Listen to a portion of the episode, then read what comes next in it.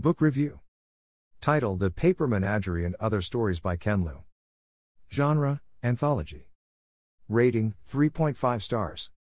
I have heard a lot about Ken Liu, especially his fantasy books, but I thought I would start with the most recommended book of his, which is The Paper Menagerie.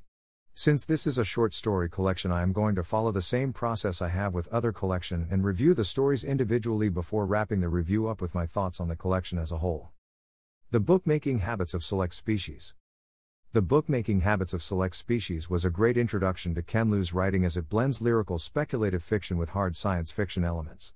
The story is short, so there isn't much to say about it other than it documents the bookmaking habits of three different species and how reading or their interpretation of it changes. The main objective of the story, I believe, is drawing attention to how we make memories and pass the relevant information on to the next generation. State change. State change was an interesting story where people's souls manifest into a physical form when they are born, similar to his dark materials. Rina's soul is an ice cube meant to represent how short and fragile her life will be, and for a long time she lives her life terrified that the ice cube will melt and she will die. However, this changes when a young man named Jimmy comes to work at her office and worms his way into her closed off world. Over time, Rina finds herself wanting to be more daring like her old friend, Amy, in order to be closer to Jimmy, and she does become more daring. During one of these daring acts, she accidentally lets the ice cube melt, but she doesn't die. After this, she receives a letter from Amy, whose soul was a packet of cigarettes, and she explains she went through the same thing where she smoked all the cigarettes and yet didn't die because the form of her soul shifted as she grew older, and she encourages Rina not to be afraid when her state change comes. The Perfect Match The Perfect Match is essentially the story of an AI named Tilly and the mission between Sai and Jenny to take it down. When we first meet Sai, he is one of Tilly's faithful users, but after switching Tilly off during a date on a whim, and the date goes badly because of it, he ends up getting into a conversation with his neighbor, Jenny, who he has always seen as a bit crazy. Jenny doesn't believe in letting the AI control every aspect of your life and open Sai's eye to the truths of the world that Tilly never bothered to reveal to him. He agrees to help Jenny upload a virus into Tilly that will destroy it, but they are caught. When they meet the founder of Tilly, they quickly realize how futile their mission was and that the man is right about another rising up in place of Tilly if she was removed. He offers them the chance to work for him as they see the flaws in Tilly's design and might be able to make a difference from the inside. And while we don't know if Sai and Jenny accept the offer, we can see that Sai accepts that Tilly is going to play a huge role in his life whether he likes it or not. Good Hunting Good Hunting was a story that was used in the making of Love, Death, and Robots, I believe it is called on Netflix. We are following Liang and his father as they are hunting Hujing, fox creatures that bewitch human men. They chase one of these Hujing to a temple where Liang actually encounters the daughter of the creature they are chasing. She explains to him that what he knows about them is wrong and tells him what the Hujing are really like. This is overshadowed by the fact that Liang's father succeeds in killing the girl's mother and he learns her name is Yan when he lies to protect her. They continue meeting in secret for years, but Yan's magic is fading and she finds it harder and harder to transform into her fox form. They soon learn it is because the new railways runs through a major chi line and is bleeding the magic out of the land and eventually one day it is gone. Yan feels this but Liang's father does too and he takes his own life as without the magic and spirits he has no purpose but Liang and Yan must try and survive in this new world. Liang for the next 10 years learn all he can about the machinery and even becomes a trusted advisor to the British company when he ends up meeting Yan again, selling herself on the street to survive. They have a few encounters but the most memorable is the last one where Yan reveals that her esteemed lover has slowly been turning her into a robot as he finds them more sexual attractive than humans and it gave her an idea. She asks Liang to craft her a mechanical body that can turn into a fox so she can be her true self again and he agrees. The final form is dazzling and magical in its own way, and Yan promises to return to Liang again with others of her kind trapping in their human form so together they can set them free. Good Hunting was a bittersweet story, and I will definitely have to watch the Netflix show to see it in all its glory. The Literomancer. The Literomancer is a heartbreaking story that almost moved me to tears. We are following Lily Dyer, whose family have moved to China because of her father's work, which she doesn't understand yet. She is bullied by the military children for not being one of them, and she eventually crosses paths with Mr. Kan and his adopted grandson, Teddy. Mr. Kan introduces Lily to the idea that words are magic and can tell us about the past or the future depending on how you look at them. Lily forges a strong friendship both with Teddy and Mr. Kan, and she seems to be adjusting to her new life. However, Mr. Kan frequently discussing his own hard life with the children and one innocent conversation with her father, directly involves Lily in the brutal murders of both Mr. Kan and Teddy. Her father can't cope with what he has been forced into and decides to move them back to America, but Lily is devastated by the loss of her friend even though she understands that they are free now and decides to carry the magic of words home with her, even though she knows a little part of her will always remain in China with her friends. Honestly, unless Liu can top this story, I have a feeling it is going to be my favorite in the collection. Simulacrum. Simulacrum was another unhappy story as we are introduced to Paul, the inventor of the simulacrum, and his daughter, Anna, along with his wife, Erin. Growing up, Anna had a relatively normal childhood, even though her experiences were used in the development of the simulacrum until one day she finds her father in bed with four virtual women. Through her mother, she learns that her father wasn't always faithful, and the virtual women, which her mother viewed as a form of pornography, helped him maintain his faithfulness to his wife. However, Anna saw this as the cultured image of her father shattering, and their relationship was never the same after that. By the time Anna leaves for the college, the pair aren't speaking anymore, until the day of Erin's accident. Aaron pleads with her daughter to forgive her father, and she already has agreeing to stay with him until she learns of her simulacrum, which she views as a violation of her sense of self, and leaves once more.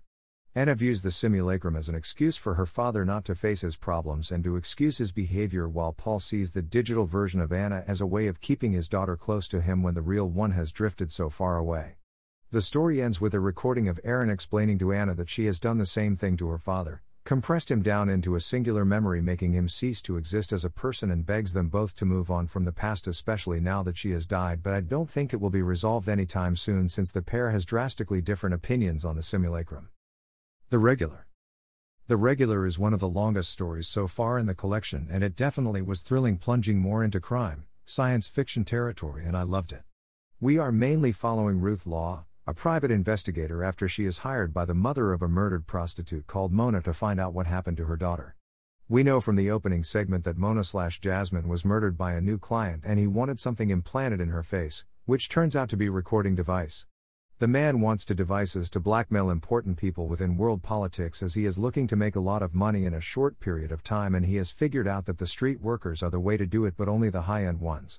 Ruth begins tracking him down and uses her knowledge from working with the police and her connections there too to help track down his next potential victim.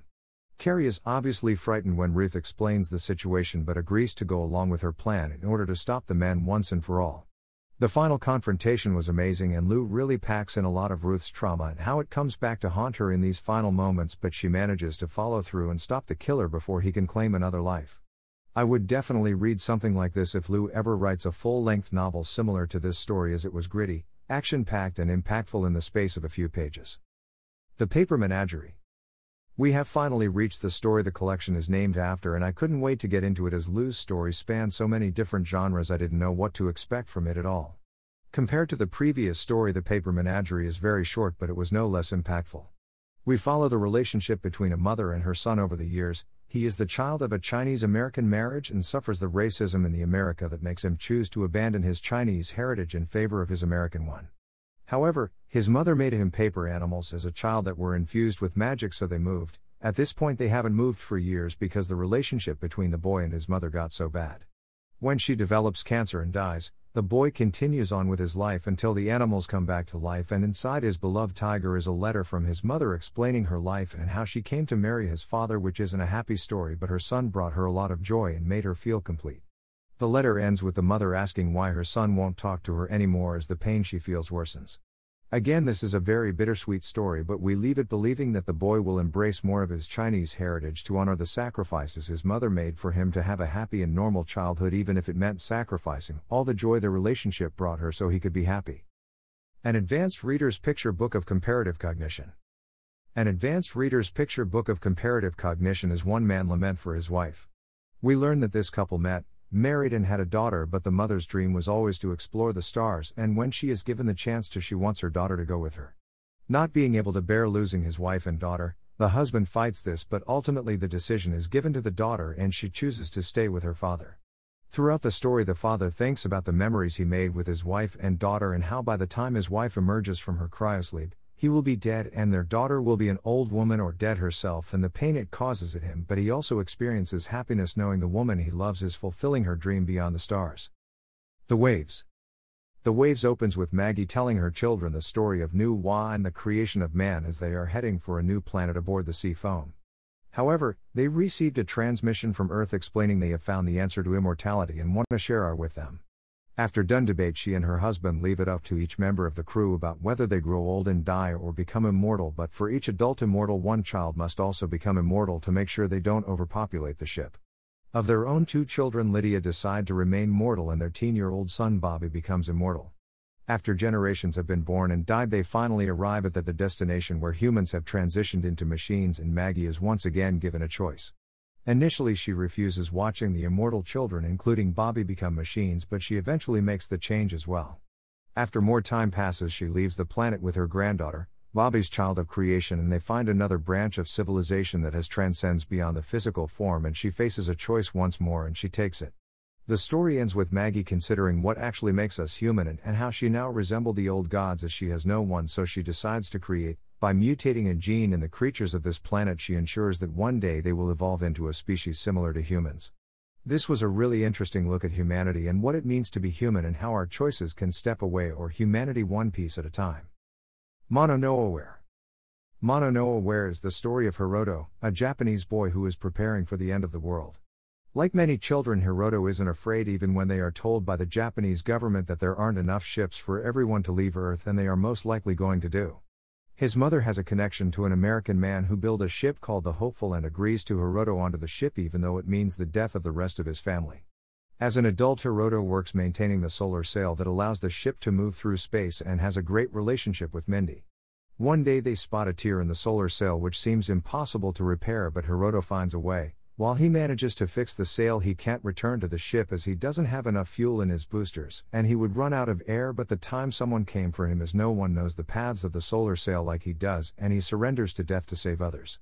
During his dying moments, he reflects on his life and, in particular, his father who taught him how to play Go as he is reunited with those he has lost throughout the years. All the flavors. At first, we are introduced to Obi and Crick, these men aren't nice people, in fact, they hurt people and burn a town to the ground because they feel someone slighted them. However, their actions allowed for some good when a band of Chinamen come through the town during the gold rush. The town is still being rebuilt, so the people are respectful even if they don't like the foreigners because of what Obi and Crick did. We are then introduced to Lily, a young girl who becomes infuriated with the Chinamen. She ends up becomes friends with one, Lao Guan who get father calls Logan and he begins to tell her stories about Guan Yu, a good of war when she is alone, but he does tell her beforehand that not all stories are made up, making me think he might be Guan Yu, given how his appearance differs from his other countrymen. Lily learns the beginnings of the story as Chang Sheng is born with a red face, but even when warned the child won't survive, he does, and his father recognizes early on that he had the makings of a great general, but they are quickly deceived by the ruling family, leaving the father imprisoned with his wife and son on the verge of starving on a daily basis. But the boy sells firewood in return for gods, but he never forgets the slight he was dealt. Meanwhile, Lily becomes good friends with the Chinese man, and even her father bits things for his store that the Chinamen like in order to have a good relationship with them, even if they don't fully understand their at times odd customs. In between learning more about the story, we witness the town change their opinions on the Chinaman until Obi accuses Logan of murder. In the trial, Logan proves that Obi is lying and he tells Lily that when he wins, he will build his home there even if his countrymen return home as he has found something there he has been searching for, although we never find out if Logan wins the case or not before the story ends. A brief history of the Trans Pacific Tunnel. A brief history of the Trans Pacific Tunnel was an interesting alternate history on the aftermath of World War II with the Japanese and American governments working together to build a tunnel under the Pacific Ocean. We are primarily following one worker's romance with an American woman as he explains the abuse he suffered during the building of the tunnel. Overall, it was a decent story with an impactful ending, but it didn't have much of a plot. The details were well thought out on a micro level, but the bigger picture was too implausible for my liking. The relationship was nicely handled though, and I enjoyed the snippets about the history of the tunnel.